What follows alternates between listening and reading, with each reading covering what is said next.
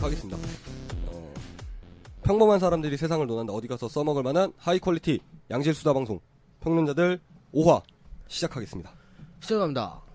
와, 네, 여러분 반갑습니다. 이제 추석도 끝나고 냥냥. 여러분들 모두 뭐 일상으로 복귀하셔가지고 뭐 다들 또 힘든 예. 업무와 일상을 보내시고 계실 텐데 네 다시 아, 휴재를 마치고 찾아뵙게 됐습니다. 박준익입니다. 네. 예, 반중입니다. 김민규입니다. 한 주간 다들 어떻게 지내셨어요? 어쨌든 한 주 쉬었으니까요. 아, 네. 디아블로2에 빠졌어. 요새 디아트 답 나오나 답 나오나요? 디아블로 3도 뭐 별로 그렇게 핫하진 않은 것 같은데. 네. 디아블로2는 언제 해도 재밌는 것 같아요. 아, 그래요? 그냥. 예. 디아블로 2요? 네, 예전에 전 재밌었으니까. 드래곤 플라이트요. 드래곤 플라이트가 그 핸드폰 게임. 아, 100만 점 찍고 싶당. 예. 아, 그걸 또 하시는구나. 네. 김민규 씨는 뭐 하고 지내셨어요? 아, 드래곤 아, 플라이트. 들어라고 말을 할 때 네. 아니 나는 그냥 얘기한 줄 알았죠. 네. 사람이 말을 하지 않음. 네. 박준희 씨는 그럼. 저는 뭐 그냥 저같이 디아블로 디아블로스도 하고요. 그다음에 중간 중간에 그 하스스톤도 한번 해보고요. 아, 근데 하스스톤 어렵더라고요 생각보다. 아니, 게임에서 답을 찾으려고 하면 안 돼. 게임은 그냥 즐기는 거야. 네. 아 근데 어렵더라고요 하스스톤 생각보다. 네. 그래서 뭐 그래서 한 판 하고 그 한 번 하고 어. 말았습니다. 네. 그다음 또 요새 뭐 가끔 야구도 보고요. 요새 사실 야구 잘 안 봤거든요. 제가 응원하는 팀이 그렇게 썩 잘하지를 못해서 네 야구도 가끔 보고 그다음에 또 친구들도 만나고요. 그랬군요. 오랜만에 네. 서울 나가서 친구들하고 술도 한잔 하고 축하합니다. 어, 친구들하고 이제 이 방송에 대해서도 한번 이야기를 했는데 역시나 듣는 얘기는 노잼. 박준익 노잼. 박준익 노잼. 제가 좀 내가 더 들어봤는데, 개도제. 제가 네, 좀 더 열심히 재밌게 하도록 하겠습니다. 네, 어쨌든 저희가 뭐 한 주 쉬고 나서 좀 에너지를 찾은 것 같아요. 좀 다행인 것 같기도 하고. 네. 그 전까지는 사실 많이 지쳐 있었던 것 같은데 아닌데 여- 지금도 지쳐 있나요? 그대로인데. 네. 어쨌든 많은 업무. 사람은 휴식이 필요하다는. 네. 이렇게, 사- 휴식이 필요하다고요. 사실 저희 뭐 휴재 특집도 하고 사실 네, 뭐, 최대한 우리가 안 쉬려고 이거를 쉰다고 해서 휴식이 되는 건 아니잖아요. 아 사실 그렇긴 하죠. 네. 그렇긴 합니다. 네. 게임을 좀 쉬어볼까. 그렇긴 합니다만은 뭐 어쨌든 그렇습니다. 자 그리고 오늘은 저희가 어 그 앞에 그 휴재 특집에서 말씀드렸다시피 휴 잭맨. 네 저희가 오늘은 그 영화 비긴 어게인을 준비했습니다. 어 비긴 어게인 같은 경우는 그 여름에 개봉을 했는데 8월 초에 8월 13일 그때 개봉을 했는데 아직까지 뭐 계속 진행이 네. 되고 있고 그다음에 점점 그 상영관 수가 늘고 있는 좀 약간 원래 처음에는 처음에 그 개봉 첫날에 상영관 수가 제일 많다라고 하면은 점점 줄어드는 게 원래 기본적인 음 뭐라 그러죠 이게 약간. 일상인데 네. 그, 명량이 했던. 네. 그, 상영관 독점? 네. 그게 끝나고 나니까 이렇게 힘을 아, 받기 시작하는 거죠. 그, 독과점. 그런 걸 수도 있고요. 네. 효과점 네. 좋아. 그 지금 비기너 게임 같은 경우는 사실 그 상영관 수는 사실 몇 개 되지 않습니다만은 전국적으로 보면 근데 그, 주- 그 좌석 점유율이 굉장히 높아서 상영관 수를 앞으로 계속 늘린다고 하더라고요. 그, 그 그래요? 영화사 마케팅 하시는 분이 그렇게 인터뷰를 하셨더라고요. 그래서 지금 뭐 관객 수가 이제 200만을 앞두고 있는데 아마 200만을 넘어서 좀 더 가지 않을까. 지금 굉장히 입소문이 굉장히 좋게 나잖아요. 비기너 게임 같은 경우는 그 포털 사이트 평점 예. 매기는 데서도 9점대를 받고 있고 굉장히 그 노래도 그렇고 그다음에 거기 나왔던 뭐 배우들도 음. 굉장히 화제가 되고 있기 때문에 비긴 어게인 뭐 사실 뭐 200만 가까이 봤으면 비긴 어게인 같은 영화는 사실 볼 사람은 다 봤다라고 보는 것도 사실 맞는 시각이거든요 따지고 보면 그런가요? 그러니까 그런 그 그런 뭐라 그러죠 음악이 같이 결부된 영화를 어. 아트버스터라고 부르더라고요. 네? 아트랑 블록버스터를 합쳐서 아트버스터라고 부르는데, 그러니까 예전에 그 원스나 2007년에 개봉했던 원스나 이런 그 고스트버스터. 네, 뭐, 그거 진짜 재밌었는데 어렸을 때. 고스 파스타. 네, 어쨌든 그런 이런 다양성이 있는 영화 같은 경우는 관객 수가 그렇게 많진 않더라고요. 네, 새끼 음. 같은 경우도 200만이 좀 안 됐는데, 네, 그것도 그래도 그것도 나름 흥행했다고 그러더라고요. 아유 이 새끼. 근데 뭐 어쨌든 그 비긴 어게인은 그 3개를 넘어서 우리나라에서는 그리고 또 비긴 어게인이 전 세계에서 우리나라에서 얻은 수익- 흥행 수익이 제일 많다고 하니까 한국에서의 인기가 굉장하다는 것을 사실 알 수 있는 대목이기도 하겠죠. 자 그러면은 뭐 비긴 어게인에 대한 뭐 기본적인 정보를 먼저 말씀을 드리도록 하겠습니다. 감독은 존 카니 감독이 이제 각본하고 감독을 하셨고요. 그다음에 출연자 주연으로는 이제 뭐 마크 러팔로나 키이라 나이틀리, 그다음에 애덤 리바인, 그다음에 헤일리 스테인필드, 그다음에 제임스 코든 등이 있었습니다. 어, 마크로폴로 개 멋있어. 그쵸. 그 음. 대한민국에서는 마크 러팔로가 헐크로 많이 알려져 있잖아요. 그죠. 굉장히 뭐 영화 많이 하셨는데 헐크로. 우리나라- 우리나라에서는 헐크로 사실. 알려져 있진 않죠. 그냥 그러니까 헐크가 우리가 가장 알고 인상에 있는 거죠. 인상이 네, 많이 기- 남아 있는 헐크로 것 같더라고요. 팔로. 네. 헐크의 이미지가 가장 강하게 남아 있는 것 같더라고요. 한국 관객들한테는. 음. 그래서 그 마크 러팔로가 이번에 그 비긴 어게인에서 했던 그 역할 자체도 사실 헐크의 이미지와는 조금 다른 그런 이미지잖아요. 네, 그래서 좀 한국 관객, 관객들 입장에서는 좀 약간 신선하게 다가오지 않았나. 물론 마크 러팔로가 헐크인 것을 모르고 네. 영화를 보신 분들도 있을 수 있고, 그다음에 저희가 이렇게 얘기해서 알게 아시는 되는 분들도 사람들 분명히 있을 거고. 거예요. 네, 저희는 뭐 이렇게 우리가 하는 거는 어디 가서 써먹을 만한 아 그렇죠. 아 마크로팔로가 헐크였대 이러면서 써먹을 수 있는 거죠. 사실 저희는 뭐 예 그렇습니다. 마크로파 마크로팔로가 헐크인 거는 억지 노노요. 네. 진작에 알고 있었기 때문에 네. 왜들 이럼? 사실 좀 약간 그 마크로팔로의 변신 아닌 변신이 굉장히 좀 그죠. 약간 신선하게 다가왔던 그런 영화였던 것 같습니다. 그리고 또 그 캐릭터는 그 헐크에서 네. 그 영화 아 뭐지 음악하고 그런 사람으로 바뀌었는데 어, 그쵸. 네. 성격은 약간 너드에서 좀 와일드해진 걸로 어, 바뀌었죠. 그렇죠. 예. 네. 그러니까 캐릭터랑 성격이랑 반대라고 볼 수 있죠. 음. 어, 어떻게 그렇죠. 보면. 근데 완벽하게 소화했어. 어. 네. 아, 그 너무 마크로팔로 멋있었죠. 굉장히 네, 소화제 좀 굉장히 드셨나 멋있더라고요. 봐. 그 빈티지스러워 보이는 그 모습이 예. 굉장히 잘 어울리고 사실 뭐 뭐 나이가 좀 있으세요, 사실은 마크로팔로가. 그래 보여요. 네. 60년대생인데 66년생인가 그러시거든요. 근데 나이 이 좀, 시대의 아버지? 예, 이- 좀 나이가 있으신데도 불구하고 이런 멜로 영화, 드라마 영화를 찍을 수 있다는 것 자체가 멜로. 굉장히 대단하지 않나. 그러니까 우리로 따지면은 그 뭐 최민식 씨보다 조금 어린 배우들이 30대 초반의 여배우와 아니면 20대 후반의 여배우와 멜로 영화를 찍는 거랑 비슷한 거니까. 음. 류승룡 씨 정도 되는 거. 어, 류승룡 씨 정도가 되겠죠. 류승룡 씨보다 나이가 조금 더 많아요. 음. 네. 마크로팔로가. 류승룡 씨가 아마 70년생이실 거예요, 아마. 아. 마크로폴로가 66년생이시고 그다음에 최민식 씨가 62년생이니까 딱 그 사이에 있네요. 마크로폴로. 언제까지 쿠폰만 모으면 살 거야? 아 배달의 민족 CF 진짜 재밌네. 영화야 영화. 어 그게 영화요? 아, 아 CF가 영화처럼 영화급이라고. 돼 있다고. 네. 어쨌든 그렇습니다. 쿠폰 한 장 더 있으면 깐풍기 시킬 수 있었어. 아 그리고 이제 그 또 다른 주연인 그 키이라 나이틀리에 대해서 이야기를 해보면 어, 키이라 나이틀리 같은 경우는 사실은 우리나라에서는 그렇게 유명한 배우는 아닌 것 같아요. 사실은 뭐 잘 그죠. 모르시는 저도 처음 분도 봤으니까. 굉장히, 네, 굉장히 많고 근데 키이라 나이틀리 같은 경우는 저는 그 예전에 그 TV에서 한번 처음 봤었는데 그 오만과 편견이라는 영화가 있어요. 그게 소설 음. 원작의 영화인데 이제 그 남자와 여자 간의 이제 그 사랑에 대한 가치관에 대한 이야기를 다뤘던 영화였던 것 같은데 오만하지 마라. 이제 그- 이제 거기서 키이라 나이틀리는 이제 그 무슨 뭐 귀족 이라고 해야 되나요? 그 중세 시대 때 그 귀족의 이제 그 딸로 나오는데 뭐 사랑을 진정한 사랑이 있어야 결혼을 하는 그런 어떻게 보면은 음. 사랑에 있어서는 이상주의자 같은 역할이었고 근데 그 당시에 그 영화상에서의 세계는 좀 그런 게 있잖아요. 그러니까 조, 조선 시대 때도 좀 이렇게 부모님들이 정해주시는 짝과 결혼을 하는 경우가 많았잖아요. 근데 그런 거에 대해서 이제 반대하는 인물로 나왔었는데 음. 그러니까 그땐 또 키라 나이틀리가 좀 젊어서 굉장히 이쁘게 나왔거든요. 지금은 좀 아닐 그래요? 수 있지만. 네.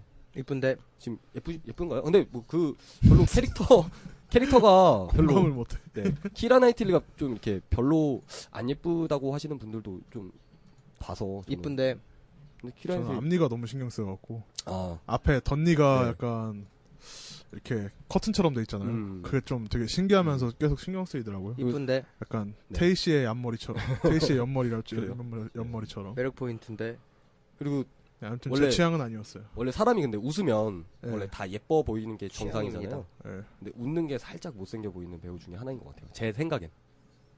그냥 무표정이 웃는 것보다 나은 것 아. 같은 배우 중에 하나지. 나도 웃을 때 못생기고 싶다. 맨날 못생겼으니까. 않나.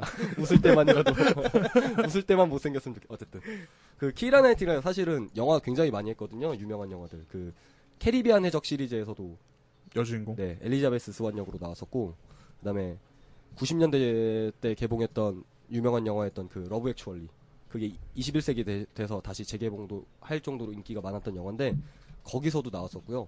음. 그다음에 아까 제가 처음에 말씀드렸던 그 오만과 편견 거기서도 나왔었고 오만하지 마라. 그 키라 나이틀리가 이제 영국 사람인데 어 이제 할리우드에서 영화도 많이 하시고 거의 대부분 주연으로 많이 출연하셨더라고요. 발리우드는요. 발리우드는 안- 아직 안 나오신 걸로 아, 그래요? 네, 알고 있습니다. 아 제가 그 저번에 그 발리우드 얘기하면서 그 영화를 찾아보려고 했는데 못 찾겠더라고요. 뚜루뚜루뚜뚜. 에로 영화요? 네, 에로 영화. 발리우드계 에로 영화 그걸 찾아보려고 했는데 못 찾겠더라고요, 도저히. 오늘은 인도로? 아 그리고 이제 또 한국에서 굉장히 핫했던 배우였죠. 애덤 리바인. 애덤 리바인 아, 같은 그죠. 경우는 한국에서 굉장히 핫했죠. 오마론. 네, 오마룬. 오마룬. 네. 아, 대한민국이 오마룬. 좋아하는 가수 마룬 5의 리드 보컬 오마론 형. 네. 아, 애덤 리바인. 네, 애덤 리바인이 또 이제 나오죠. 그래서 그죠. 노래도 하고 그다음에 이제 뭐 그러는데 애덤 리바인을 이용한 마케팅이 한국에서 사실은 성공했다라고 봐야겠죠. 이렇게 비긴 어게인이 흥행하는 이유 중에 하나도 저는 그 애덤 리바인의 출연이지 않나라고 생각을 많이 했거든요. 오마론 네. 하드 캐리. 음악이 너무 좋으니까 일단. 노래도 너무 잘하잖아요. 그러니까요. 네. 그리고 또 2013년에 그 어느 잡지사였나요? 어느 언론사에서 꼽은 2013년 전 세계에서 가장 섹시한 남자 1위로 아, 애덤 리바인이 뽑혔을 정도로. 네. 근데 지금은 결혼하셨어요. 몇 달 전에. 네. 그렇다 그러더라고요. 지금 나이가 37인가 그런데 그렇다고 합니다. 결혼하셨다 그러더라고요. 약간 저는 네. 그 프레디 머큐리를 본 것 같았어요. 오. 좀 약간 겹쳐서 보이더라고요. 음, 마룬 그- 파이브. 네. 마룬 파이브. 그 극 중에 수염 막 길고 어, 이랬을 네네네. 때 약간 네. 프레디 머큐리를 음. 연상케 하는 모습이 아니었나. 음. 내가 그 수염을 보고 수염을 길렀는데 그러지 마세요. 엄마가 나보고 산적이냐고. 김민기 씨는 또 수염이 많이 나니까. 그래서 나는 산적이 되었다. 수염이 약간 그 브루- 어, 누구죠 이거? 마크로팔로처럼 나는 아, 것 그쵸. 같아요. 마크로팔로 스타일 같이 나죠. 네. 네. 더럽게 나 더럽게. 후리하게. 후리하게 나죠. 그 다음에 또 나왔던 배우가 또 헤일리 스테인필드라는 배우가 있었는데 헤일리 스테, 인필드 같은 경우는 뭐 1996년생으로서 아직 사실 우리나라로 딸내미요? 오면은 미성년자죠. 딸내미? 흑인? 네 딸내미 딸내미. 네, 아, 헤일리 스테인필드. 이분 이분 같은 경우는 뭐 2011년에 96년생이라니까 흑인이요? 그 아니, 흑인으로 그, 나왔던 그래서 분은 놀라서 물어본 거야. 흑인으로 나왔던 분은 그 트래블 검그 시로 그린 몇 살이셔? 퍼큐 뭐, 뭐? 노래 하셨던 그 노래 제목이 퍼큐예요. 시로 그린. 몇 살이냐고. 아 그건 저도 안 했는데 알아와 빨리. 그 흑인 뚱뚱하신 분. 네이버.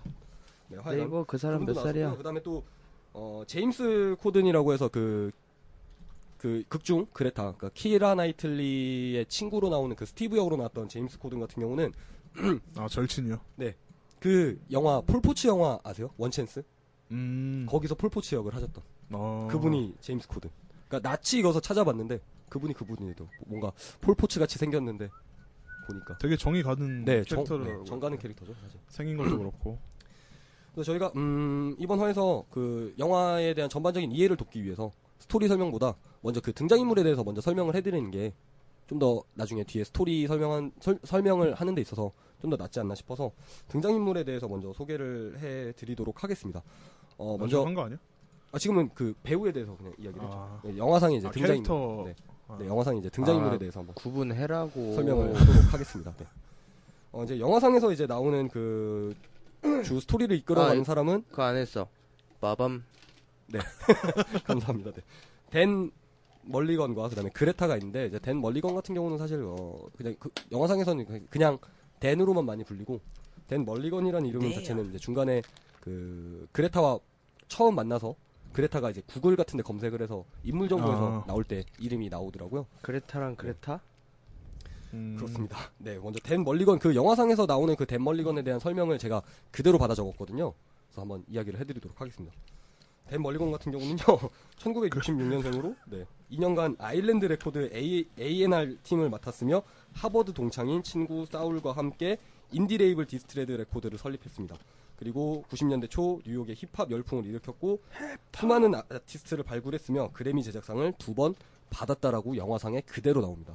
음. 네. 그 이제 그 힙합 아티스트라고 하면 이제 그 영화상에 나오는 그 트- 트래블범을 말하는 거겠죠. 이제 시로 그린이 맡았던 그 역할을 말하는 것 같고 그다음에 또 음악 저널리스트인 아내와 그다음에 딸과 함께 뉴욕에서 살고 있다라고 그 영화상의 인터넷에서 나오지만 영화상에서는 사실 별거 하고 있는 그런 그죠. 상태로 나오죠. 어, 허름한 아파트에서 1년 정도 지냈다라고 설정이 그렇게 나오는데 그리고 또 어, 댄의 특징이라고 하면은 이제 또 술을 먹어야 음악이 들리는 약간 알코올 중독자 같은 모습이 좀 나오기도 하잖아요. 그다음에 또 음, 운전을 하면 술을 먹는. 어, 그렇죠. 운전하면서 술을 먹는 것도 있었고, 또 운전하면서 음악도 많이 듣고, 네.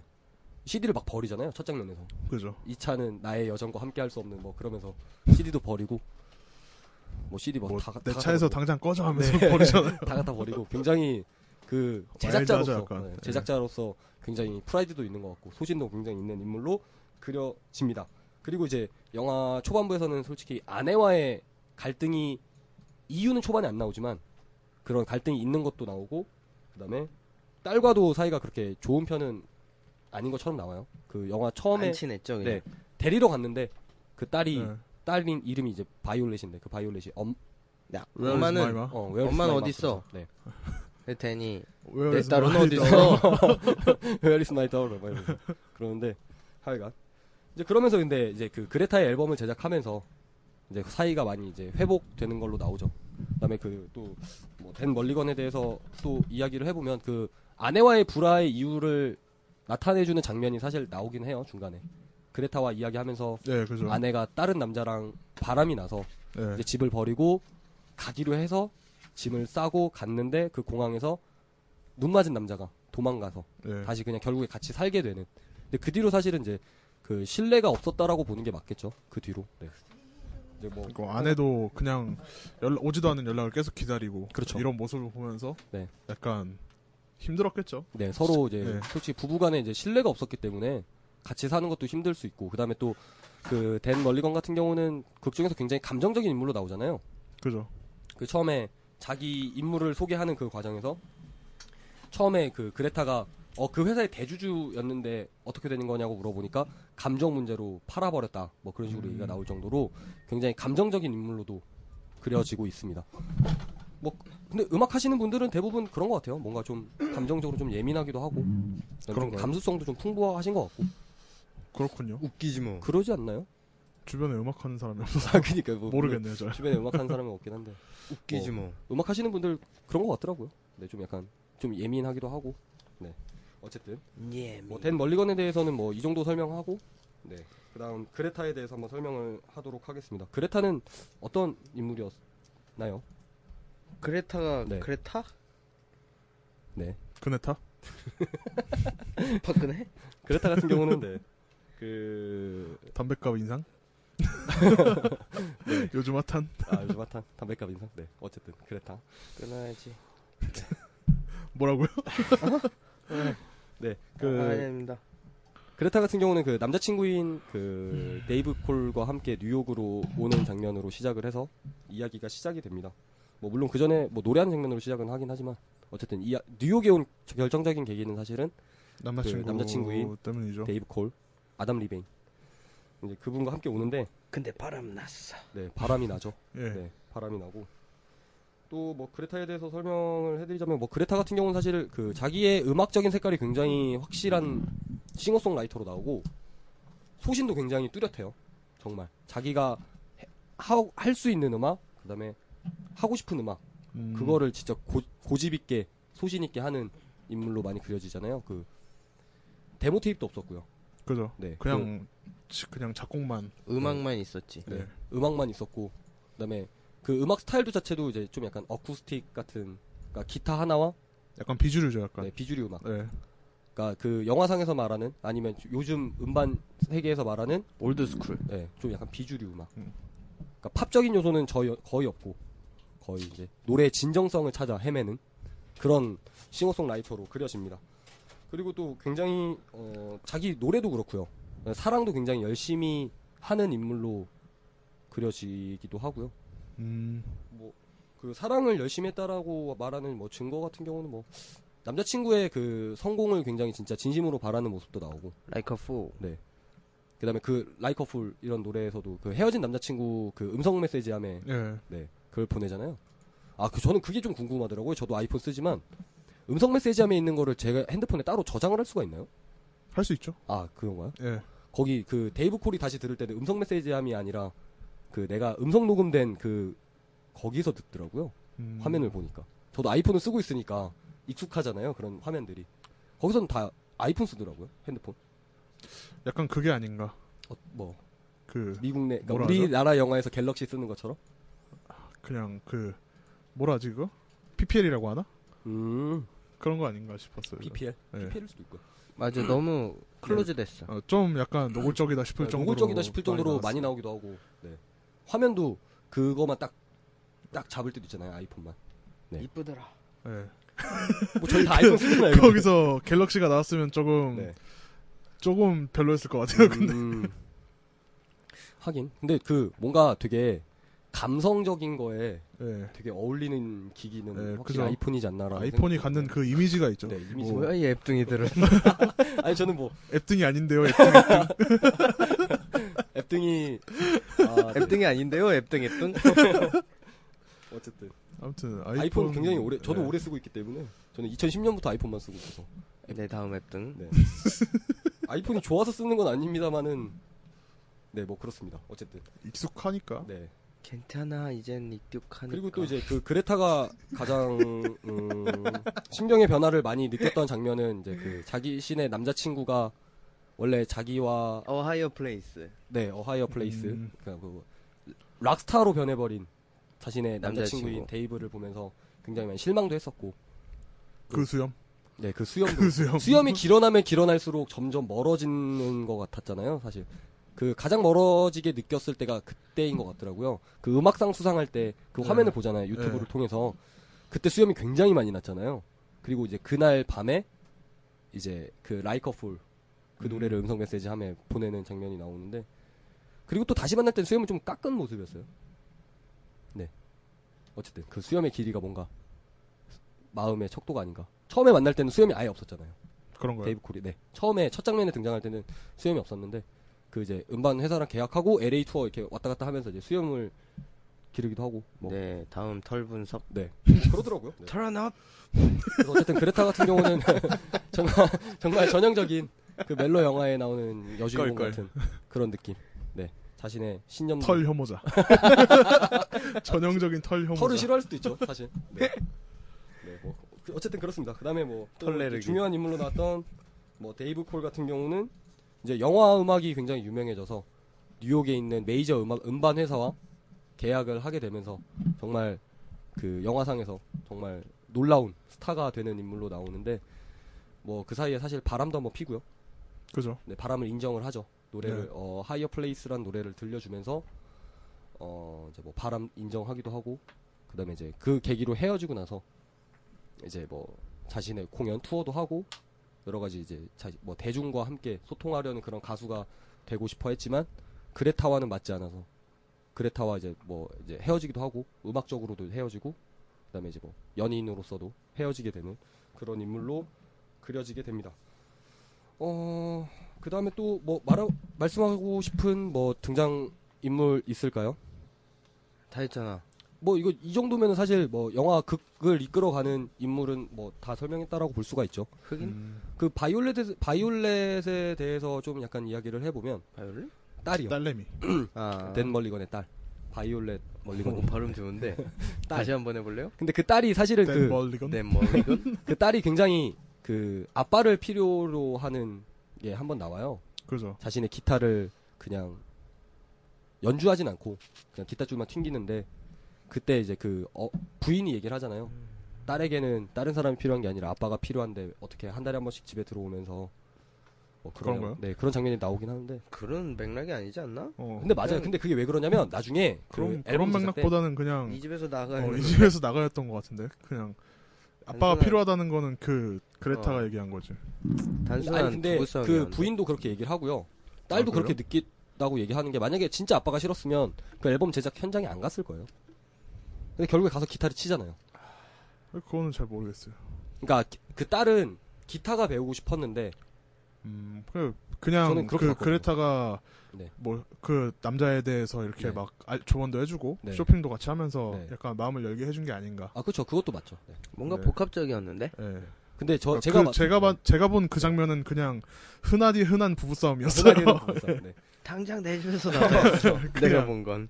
근데 어쨌든 제가 느끼기에는 바이올렛도 그러니까, 아, 그러니까 그 아빠에 대한 사랑이 좀 부족해서 그런 걸 좀 약간 갈구하지 않았나. 그래서 그 그러니까 결국이지만, 네. 그거를 원한 건 아닌데 약간 자기도 모르게 필요로 하는 음, 뭐 약간 그런, 그런 그런 느낌이 그런 들기도 느낌이죠. 그러니까 했었고 약간. 어쨌든 그 사실 그 바이올렛이 생각보다 기타를 잘 치잖아요. 그리고 그래서 그 아빠도 놀래는 그런 그래요? 장면이 나중에 나오는데 저는 되게 못 쳐갖고 약간 오그라드는 장면이 나오지 않을까 싶었는데 되게 잘 치더라고요. 음. 잘 쳐서 이제 그 기타 솔로 부분도 혼자 연주를 하잖아요. 예. 베이스 기타는 물론 그 아빠인 데니 쳐주지만 전율이 딱 예. 그게 네. 근데 실제로 음악 하는 사람들은 그런 게 되나요? 그니까요. 그게 잼이라고 하, 굉장히- 하잖아요, 네, 약간. 네, 네. 그게 잼이죠. 되, 나 그게? 꿀잼. 그러니까 그게 거기 영화상에서도 리얼 꿀잼. 그냥 그 바이올렛한테 얘기하잖아요. 너가 들어오고 싶을 때 들어와서 치면 네. 된다라고. 아무것도 안 알려주면서. 그러니까 그 듣는 사람들은 듣고 나서 그러니까 그 예전에 그 그래서 안 들어옴. 예능 프로그램 이런 데 보면은 그 예전에 윤종신 씨가 음악을 듣고 코드를 딴다라고 표현을 하시더라고요. 아, 예. 네, 딴다고 해. 네.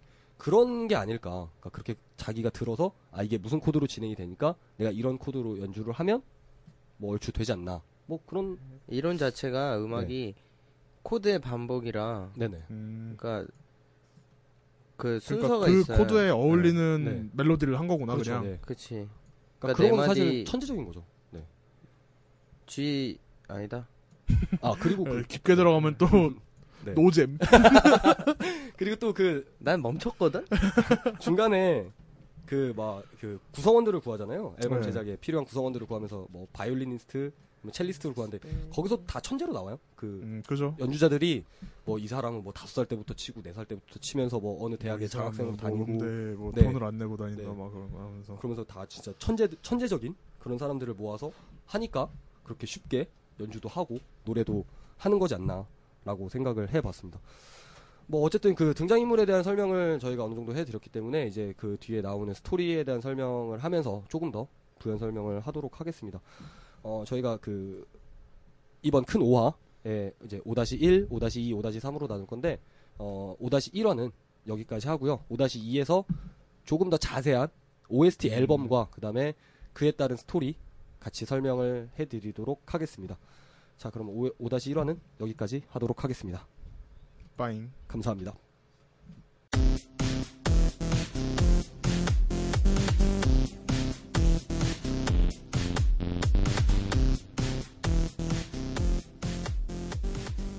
평범한 사람들이 세상을 논한다. 어디 가서 써먹을 만한 하이 퀄리티 양질 수다 방송 5-2화 시작하겠습니다. 시작합니다.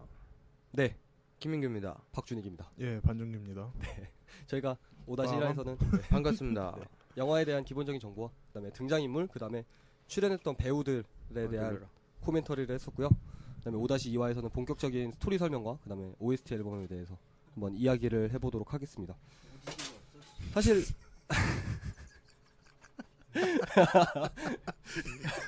역정을 내고 계시는데 녹음하면서 다른 일을 지금 같이 함께 하고 계시는데 참 마크로폴러와 같은. 아, 멋있었어요 방금 시비 던졌는데 마크로폴로 같았어요. 아니 ODD가 없잖아. 네, 댄 버리는 것 같았어요. 네. 이런 네, 아 어쨌든. 이걸 또 구워야 돼. 하마. 어쨌든 그 어, 이런 영화 그 오다실에서도 잠깐 얘기했던 그 아트버스터 같은 이런 원스나 이런 비긴 어게인 같은 영화에서는 사실 음악이 빠질 수가 없잖아요. 그죠? 음악이 주된 영화의 장치로서 등장을 하는데 어, 장치질하지만 아니구나. 네, 우리나라에서는 사실 영화 개봉보다 사실 OST 앨범이 먼저 나왔어요. 음, 사실 북미에서는 작년에 개봉을 했나요, 이게? 2013년 개봉이라고 네, 제가- 긴 네. 했는데. 제가 알기로는 작년에 개봉을 하- 해서 뭐 비긴 어게인이 우리나라에 아, 진짜 작년에 개봉했어? 네. 그래서 사실은 어. 뭐 휴제스 특집 때 뭐 저작권에 대해서 이야기를 했습니다만은 이런 얘기를 해드려도 되는지 안 되는지 음. 모르겠지만 인터넷에서 사실은 쉽게 볼 수 있는 영화잖아요. 사실 비긴 어게인 같은 경우는 뭐 굿다운로드 하면 되지. 뭐. 아, 뭐 문제야. 굿다운로드 해도 되고 근데 굿다운로드로 되는지 모르겠어요. 사실 그건 잘 모르겠고 근데 인터넷에서 볼 수 있는 것처럼 보이더라고요. 사실 네. 자막도 그렇군요. 다 있는 것 같고 네, 알겠습니다. 네 그렇습니다. 그렇군요. 어쨌든 그 OST 앨범이 어, 개봉일보다 한 달 정도 먼저 나왔는데 이게 개봉일이 8월 13일이었고 그다음에 OST 앨범이 7월 14일인가 나왔어요. 음. 그래서 저희도 영화 보기 전에 사실은 노래를 먼저 듣긴 했었잖아요. 들어 보긴 했잖아요. 네, 그죠? 네. 로스트 스타스 같은 그런 유명한 노래는 사실 영화 보기 전에 한번 들어 댄 멀리건 할 땐 발음 좋았는데 방금 로, 발음은- 로스트 스타스. 네. 어쨌든 그 로, 로스타스. 로스타스. 사실 영화 안 보면 그 노래가 사실 공감이 잘 안 돼서 그런지 몰라도 그렇게 러스타. 좋은지는 사실 잘 몰랐던 느낌 그런 거 있지 않았나요? 아 음악이? 네, 음악 자체가. 그냥 음악만 들었을 때는 별로 감흥이 별로 없었던 음 그죠. 그런 느낌이 좀 있었거든요, 사실은. 영화 보고 나서는 좀 많이 달라지긴 했지만 영화 보고 나서는 그 제 핸드폰 그 멜론 플레이어에는 음. 이 앨범밖에 없는데. 네. 어쨌든 그렇습니다. 그렇군요. 그 OST 앨범에는 사실 총 거의 어 몇 곡이 한 거의 20곡 가까이 있었거든요. 근데 이제 들을 수 있는 음원이 있고 없는 음원이 있는데 어 들을 수 있는 음원을 중심으로 그리고 영화상에 나, 나왔던 중요하게 나왔던 그런 음악들을 가지고 이야기를 해보도록 하겠습니다. 어 먼저 음그 OST 앨범에서 나왔던 노래 중에 A Step You Can Take Back이라는 노래가 있어요. 이게 영화상에서 처음 등장했던 노래거든요. 그 그레타가 라이브 카페에서 처음으로 스티브의 권유를 받아서 음, 기타와 목소리만으로 노래했던 바로 그 노래가 A Step You Can Take Back입니다. 이 노래를 통해서 사실 그 댄과 만나게 되기도 하고요. 이 노래를 댄 듣고 발음을 잘하는 거구나. 댄이 어 댄. 댄이 이제 그 그레타를 알아보게 되는 노래가 되는 거겠죠. 사실 뭐 음. 처음에 그냥 기타와 목소리만 가지고 있을 때는 그 안에 있는 청중들이 그렇게 뭐 썩 열광하는 좀 그죠. 약간 시큰둥한 반응을 보였어요. 거기 막 네. 헛깨지는 소리도 나고 막 네. 그러잖아요. 주변 잡음도 많이 들리고 뭐 네. 노래에 누가, 집중할 수 없는 누가 노래 하났다 뭐. 네, 그러고 그냥, 있었지. 그냥 다들. 그런 느낌이었는데 그 댄 같은 경우는 좀 약간 다르게 들었던 거였죠. 그러니까 술을 먹고 있었고 젖어 있었죠. 젖어 있어요. 네, 술에 뭐, 젖어 있었죠. 술에 젖어 있었어요. 네. 뭐, 뭐라고요? 아 또 전 또 야한 얘기하는 줄 알고. 어, 죄송. 예. 그런 그런 얘기 많이 쓰잖아요. 아 그쵸. 네. 감성에 젖어 있고. 네. 네. 그- 그 젖어 있다는 표현이 딱 맞는 것 그러니까 같은데. 네 남들- 맞아요. 네. 남들도 다 그런 의미에서 얘기를 하는데 왜 네가 아유 제가 얘기하면 자꾸 이상할까? 음란마귀가 씌었나 봐요. 왜 그- 자꾸 이상할까? 그렇습니다. 어쨌든 그다음에 이제 뭐 그 술에 젖어 있던 기분 그 탓이겠지. 제니. 이제 뭐 그 상상으로 네. 주변의 악기 소리들로 해서 그 노래를 포장을 하고 젖어 있던 데니 상상으로. 포장을 하고 이제 그런 식으로 해서 이제 그레타에게 권유를 하는 그런 노래가 이 A Step You Can Take Back이었고 그다음에 또 아니 그거 장면 나올 때 진짜 멋있었는데. 어떤 장면이 피아노 반주 들어올 때. 아 그냥 그 사람은 없지만 건반이 어. 눌러지면서 소리가 어. 들리는 그 장면 아, 첼, 빠바밤. 첼로도 이렇게 음. 켜지고 바이올린도 피아노 의자 위에 있지만 바이올린이 음. 켜지는 장면이라 드- 뒤에 드럼도 쳐지잖아요. 네. 난 그렇게 빌드업 되는 거 너무 멋있어. 그 장면 저도 아, 굉장히 인상 깊게 봤었는데 어쨌든 그렇게 들은 된 이야기도 나왔고 그랬군요. 그다음에 댄- 또 음, 그레타가 그 댄의 원래 전 회사였던 그 회사 가서 데모 테이프 없어서 오디션을 보잖아요. 그죠. 네. 기타를 치고 노래를 하는데 그때 했던 노래도 이 노래였고. 네. 그래서 이제 뭐 그때 댄이 이 노래를 들려주고 나서 데모 테이프를 만들 비용을 좀 달라라고 네. 얘기했지만 그 회사에서는 까였죠. 까이죠. 네. 네. 완벽히 데모 테이프는 원래 가수가 만들어 가수가 만들어 오는 거다. 뭐 그런 식으로 해서 얘기를 하는데 참 가차 없어. 그러니까 그리고 이제 그 해줄 법한데 진짜로. 예정을 그쵸. 생각해서. 예정을 생각해서 해줄 법한데 굉장히 사무적으로 나오죠. 같이 네. 설립했지만 굉장히 사무적으로 나오죠. 이미 나쁜 흑형. 네. 정이 떨어질 대로 떨어졌다고 볼 수 있겠죠. 그니까요. 그 예전에 흑형 애- 나빴어. 그 애플도 스티브 잡스가 애플에서 쫓겨나잖아요. 음, 넥스트 스텝에서 네. 넥스트 스텝 아 넥스트 스텝에서 쫓겨나는 건가요? 아닌가? 애플에서 쫓겨나서 그 회사를 설립한 게 아니라 아 그런가? 네. 모르겠어요. 확실하게는 모르겠네. 어쨌든 그 스티브 잡스도 그러니까 돌아가셨던 스티브 잡스도 뭐 그런 식으로 했는데 어쨌든 좀 잡스 씨. 뭔가 그런 게 아닌가? 고 잡스. 그다음에 또 뭐 그 뒤에 이 노래 그 오디션이 끝나고 나서 이제 앨범 제작하는 장면도 나오고요. 그다음에 뭐 이제 그때 중요한 그러니까 영화상에서 이제 중반부를 이끌어갔던 가장 중요한 키워드 중에 하나가 뉴욕 헌정 앨범이었잖아요. 음, 이 노래들을 뉴욕에 바친다. 뭐 이런 식으로 얘기하면서 뉴욕 저- 막 곳곳을 돌아다니면서 노래도 해보고 뭐 경찰이 오면 어쩌냐 그러면은 경찰이 오면 더 멋있는 거 아니냐. 뭐 그 그런 식으로 소리도 같이 녹음한다. 같이 녹음하고 주변의 소음들과 버스 소리, 지하철 소리 이런 거 이대로 같이 간다. 함께 하면서 뭐 뉴욕 헌정 앨범을 만들게 되는 뭐 계기가 되는 그런 노래가 어, 스텝 You Can Take Back이었습니다. 그 다음에 또 그 다음에 나왔던 노래가 이제 로스트 스타스가 한번 나와요.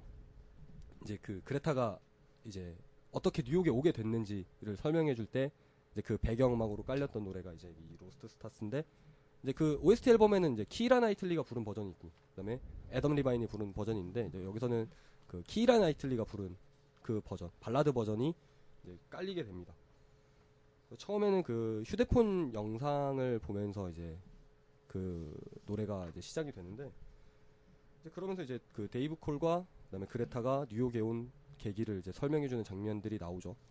이제 그러면서 이제 뉴욕에 도착하자마자 알아보는 사람이 있어서 사진도 찍어주고 네. 그다음에 이제 그 회사 갔을 때 사실 그 회사 관계자들은 그레타가 같이 참여하는 거를 좀 반대하잖아요. 그죠. 네. 꺼려했죠. 네, 약간. 많이 꺼려 했는데 뭐 거기서 데이브는 사실 지킬 수 있는 의리는 지킨 것 같아요. 얘기는 많이 하잖아요. 내 창작에 영감을 주는 거는 그레타였고 네, 같이 연주도 하- 하고 같이 참여했으면 좋겠다라고 얘기하지만 그 음반에서는 반대하는 그런 장면도 나오고 그다음에 또 이게 이제 그 크리스마스 선물로 네. 데이브 콜에게 불러주는데 그거는 어떻게 보셨어요? 그 불러주는 장면. 질문이 너무 눈으로 봤습니다. 준- 아니, 질문이 너무 뭐라 하지? 네. 음, 포괄적이야. 어, 너무 어. 모호해 약간. 그러니까 그 로스트 스타스 같은 무슨 수로 경우는 봤습니까? 어, 버전이 두 개가 있고 세, 아, 세 개가 있잖아요. 그때 제가 9천 원 내고 극장 가서 보긴 네. 했는데 그렇게 봤군요. 어, 9천 원 내고 보셨어요? 평일에 원이었나? 보셨어요? 싸게 네, 평일에 보셨네. 봤네. 아, 그래요? 주말에 보셨으면 만 원인데. 음. 네, 어쨌든. 어쨌든 그래서 뭐 저는 사실 그렇게 딱 와닿는 노래는 아니었는데 음. 거기 극 중에서는 데이브가 굉장히 극찬을 하죠. 극찬을 하잖아요. 네. 네. 그 키라 그러니까 나이트 그것도 때. 어떻게 보면은 음악하는 사람들이 느낄 수 있는 음, 이 곡은 어떻게 만들면은 정말 멋있겠다. 음. 그래놓고 락 버전으로 불렀지. 저는 근데 그게 더 낫던데 발라드 버전보다 아까 제가 그냥 제가 느끼기에 아, 네, 취향은 맨 마지막에 부른 게 제일 나왔고. 어 그쵸 마, 맨 마지막에 부른 거 근데 락 버전은 그 뭐지? 핸드폰으로 들려준 게 락 네, 버전이네. 네. 그거는 좀 별로였던 거. 어 그래요 저는 별로 별로는 아니고 그냥 그 노래는- 원곡이 제일 안 좋았고 어쨌든 음, 저도 음. 원곡이 제일 안 좋았고 음. 그 다음에 맨 마지막에 부른 거. 어 제가 질문의 의도가 이거였어요 아, 그 핸드폰에서 들려준 노래는 진짜 마룬 파이브 노래 같지 않았어요 진짜 그죠, 마룬 약간, 파이브 예. 스타일 확실한 마룬 파이브 스타일 빠른 거? 핸드폰으로 난 그거 진짜 별로였어. 첫 앨범이라고 들려준 아, 거. 음. 뭐 앨범 어, 나는 나왔다고 그 들려준 되게 들으면서 아 진짜 마룬 파이브 같다 난 키이라 나이틀리 감성이었어. 어 근데 맨 마지막에 불렀을 때가 제일 멋있긴 했어요. 나는. 그쵸 멋있긴 네. 했죠 그게 어쨌든 그래서 이제 그런 그리고 식으로 조금 한번- 네. 노래를 선물로 했다 했을 때 네 약간 노래도 솔직히 좀 별로였는데. 그건 그 처음 선물이 들었을 아니고 때. 돌려준 거지. 돌려주다니 원래 키이라 나이틀리가 준 거잖아. 아 그러니까 키라의 틸리가 크리스마스 선물로, 크리스마스 선물로- 그 노래를 아, 주잖아요. 줬다고. 그리, 네. 그 노래를 줘요. 메리 크리스마스. 인정. 네. 그래갖고 근데 조금 노래가 좀 네. 저는 별로였어 어, 갖고 아 이걸로 크리스마스를 때우나 그 키라 나이틀리 노래에 대해서는 어떻게 생각하세요? 뭐 원래 이런 노래에서는 사실 뭐 노래 잘하는 분들이 많이 나오잖아요. 애덤 리바인 같이 좋게 생각합니다. 괜찮았다고 보세요? 그러니까 뭐 예, 너무 색깔이 없어서 색깔이 없어서. 예, 좀 제가 듣기에는 너무 평범했어요. 그러니까, 어, 그러니까 거기서는 막 목소리 좋다 막 이런 식으로 나오긴 하는데 네. 좀 제 타입은 아닌 거죠. 그러니까 어, 예, 저는 여자 노래는 솔직히 말하면 네. 마크로팔로가 처음에 CD 던지면서 네, 네, 네. 다 똑같은 음악이라는 네, 네. 그 느낌이었어. 그 중에 하나. 그 중에 하나. 네. 그러니까 나도 그 느낌으로 봤어 계속 그러니까 녹음하는 걸 볼 때. 그러니까 그 제가 찾아보니까 그 이제 뭐 별로 그 키라 나이틀리 좀 와닿지. 어. 키라 나이틀리에 대한 칭찬이 별로 없는 이유 중에 하나도 그 목소리나 노래 실력 자체가 조금 그 관객들의 완벽하 그러니까 관객들을 완벽하게 이렇게 만족시키는 정도는 아니지 않나 그죠. 그 생각은 하거든요. 음. 그러니까 사실. 마크로폴로가 차에서 처음에 아 좋은데 하다가 이 노래는 목소리가 다 때려먹었어 하면서 던지잖아요. 아 맞아요 그런 장면 나와요. 그런 장면 있잖아요. 네, 처음에 처음 시작할 때. 목소리가 다 망쳤어 하는데 네. 아, 너무 평범하지 않았나. 어, 저도 좀 그런 생각 좀 네. 했었고 그걸 노리지 않았을까? 그랬을 수도 있고요. 어. 그러니까 그 댄의 기획력을 굉장히 음. 좀 이렇게 어.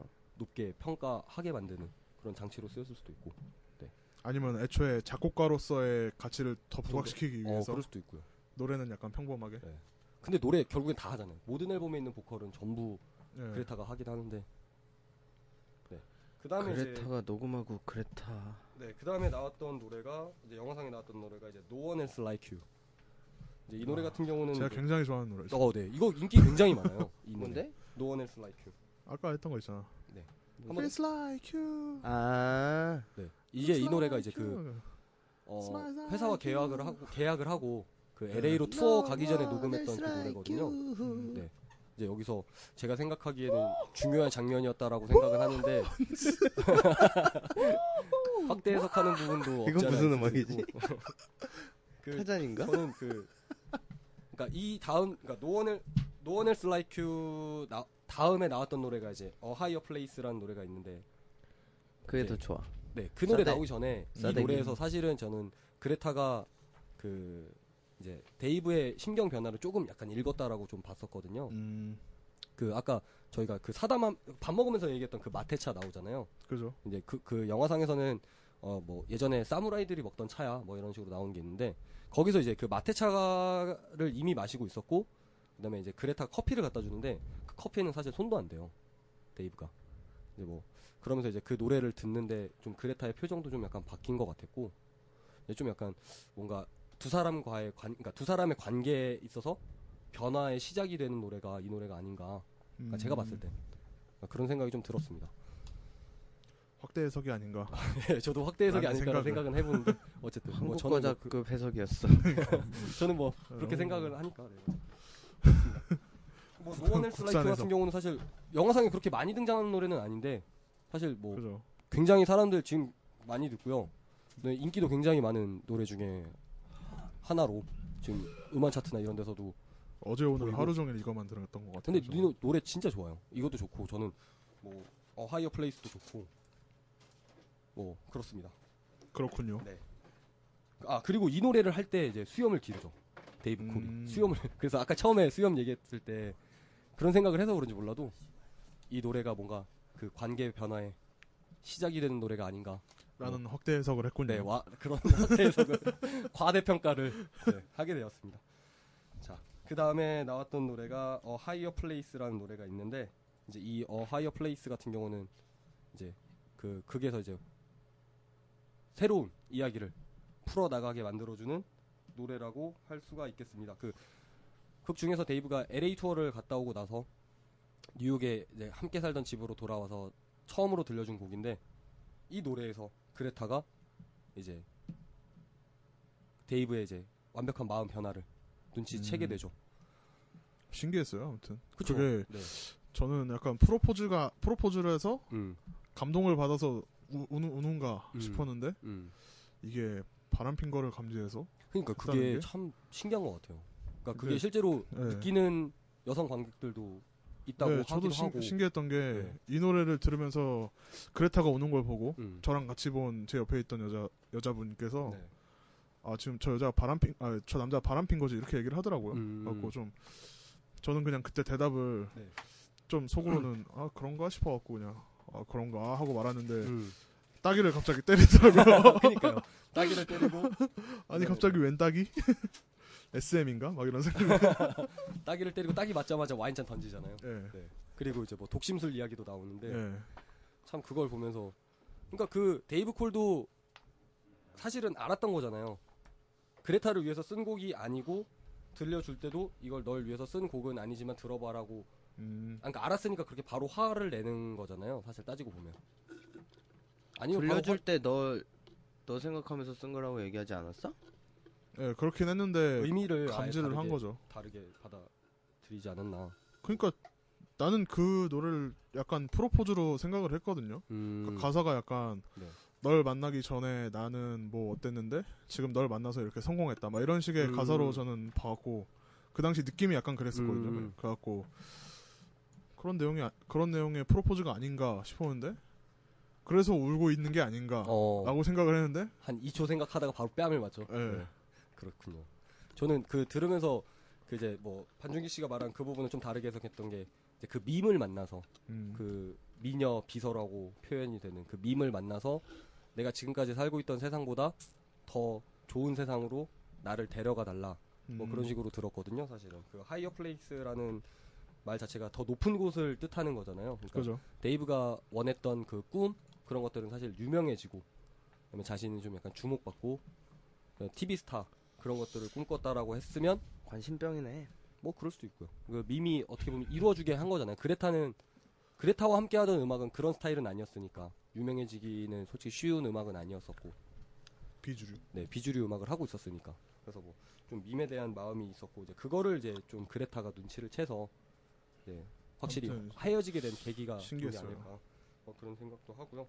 그다음에 그 노래 가사 중에 그 I don't mind이라는 가사가 나오는데 어떻게 보면 이제 그 I don't mind의 숨겨진 의미는 나는 뭐 아, 반중기 씨가 말씀하신 것처럼 나 나는 뭐 과거는 전혀 뭐 신경 쓰지도 않아 뭐 그런 얘기를 듣고 나서 그레타가 거기서 음. 좀 더 더 화를 낸 게 아닌가라는 생각을 해보게 됩니다.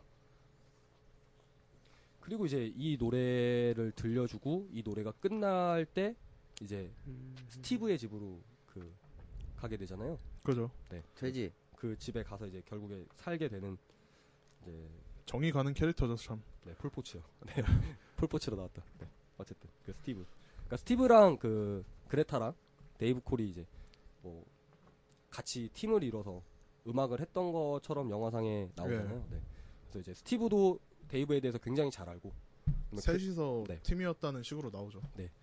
그래서 보면은 그레타와 스티브가 하는 음악은 사실 굉장히 비슷한 음악을 하잖아요. 거리에서 노래도 하면서 라이브 카페 같은 데서 라이브 카페 같은 데서 노래할 때도 굉장히 둘의 스타일도 비슷하고 그다음에 이제 실제 거의 영화상에서도 그레타가 스티브의 음악을 굉장히 좋아하고 이제 그걸 음. 스티브가 얘기하긴 하는데 뭐 어쨌든 이제 달라진 데이브에 대해서 이제 마음을 접는 결정적인 계기가 된 노래가 이 어, 하이어 플레이스가 되겠습니다.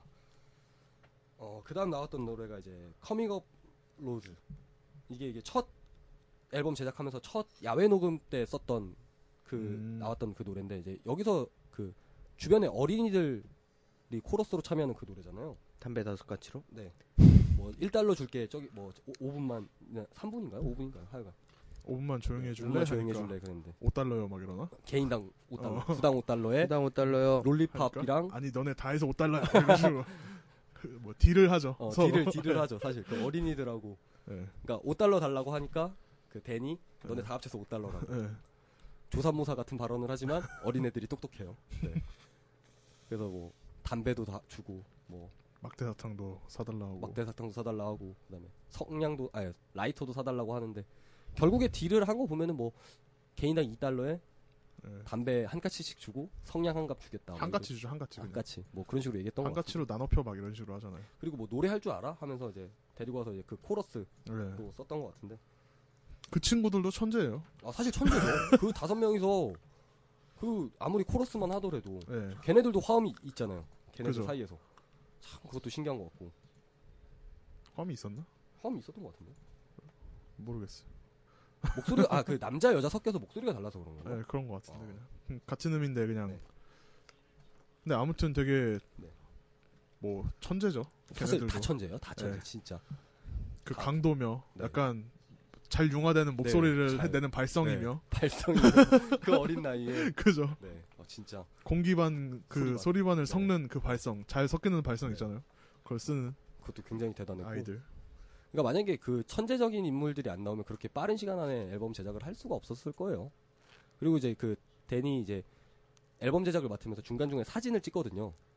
네, 그죠. 네, 폴라로이드로 사진을 찍고 이제 그게 나중에 엔딩 때 이제 그 네. 자켓 사진처럼 이렇게 나오긴 하는데 어쨌든 그때 뭐 사진 찍는 장면도 나오고요. 그 노래 녹음을 하면서 그리고 이 녹음을 끝내고 나서 이제 그 댄과 그레타가 바이올렛을 데리러 가는 그 음. 장면 나오면서 이제 그레타와 바이올렛이 처음으로 만나는 장면도 이 노래가 끝나고 나서 나오게 됩니다. 그러니까 그 둘의 만남이 사실은 그 댄의 가족에 있어서는 사실 굉장히 의미 있는 만남이었잖아요. 음, 그죠. 바이올렛의 마음을 좀 열 수 있는 직접적인 계기가 됐는데 어쨌든 그 다음에 나왔던 노래가 이 노래였습니다.